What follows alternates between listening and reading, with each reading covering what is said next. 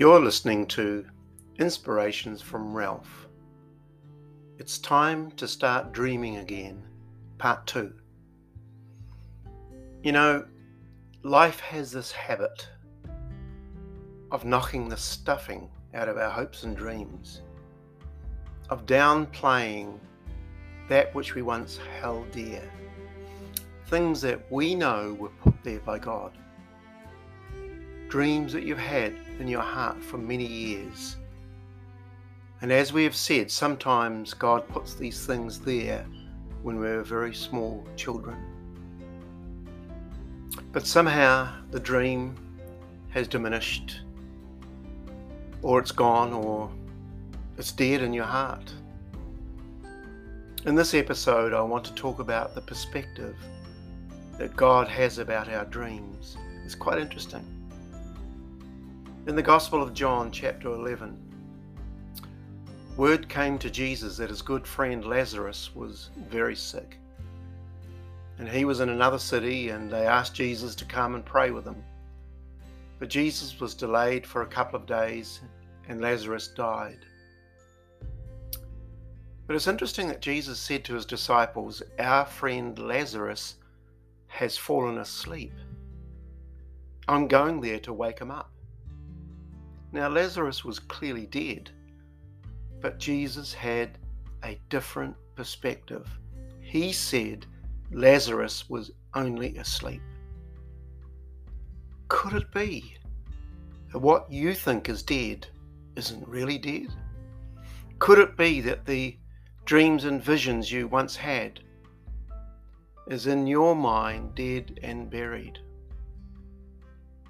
Perhaps you think that your problems and your struggles are too far gone. You're too far gone.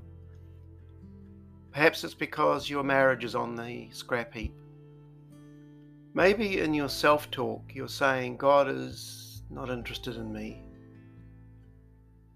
Your dream has died. As Lazarus was in the grave, all the circumstances were saying it's over, it's the end. But God said, I have a different perspective. I can see things that you can't see. Dead is just asleep. It may look permanent, but it's just temporary. So, four days later, Lazarus was now stinking. And many times we have things in life that stink, things that stay with us, black clouds that dogs us. We carry shame and guilt and failure in our lives. We don't really want anyone to see those things failed relationships, addictions, money issues, etc. Jesus went to the tomb and told them to roll away the stone. They warned him that it would smell too badly but he said again to Martha, Have them roll away the stone. You see, Jesus went to where the stink was. Somehow we think that Jesus will only help us if we've lived righteous, perfect lives. Everything is nice and all the ducks are lined up in a row properly. But God goes to the stinky places in our lives. That's astonishing. He is a just as I am God.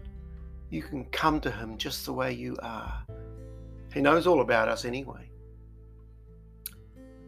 Today, may you allow the Holy Spirit to bring to life that which God has placed in your heart.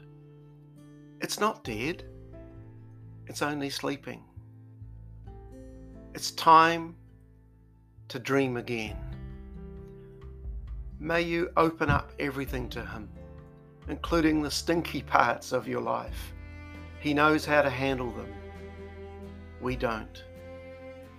May you allow your expectations of what God is doing in your life to rise. Your dreams are not dead. People, it's time to start dreaming again.